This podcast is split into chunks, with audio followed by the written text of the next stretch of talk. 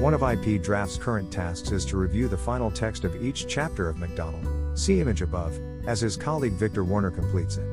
It is now almost done, and our production editor has been in touch about timing of the final stages before publication. Bloomsbury's website indicates a publication date of March 2022, which sounds about right. This book is something of a departure for us, as it is the first time we have taken on somebody else's book and written a new edition. A clue on the original author's name is given by the book's title. It has proved more time consuming to write this edition than we anticipated. It is perhaps obvious, though it wasn't to us, that updating and revising your own text is much easier than updating and revising someone else's. No matter, the work has helped us to improve our understanding of the subject, which is useful for our other publications. For several years, we have had a program of writing projects that stretches over the following two years.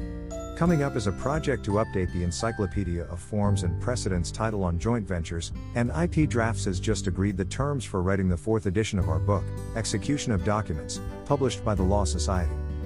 Our books are mostly on the subject of IP and commercial contracts. A list of our main books can be found on a separate page of this blog here.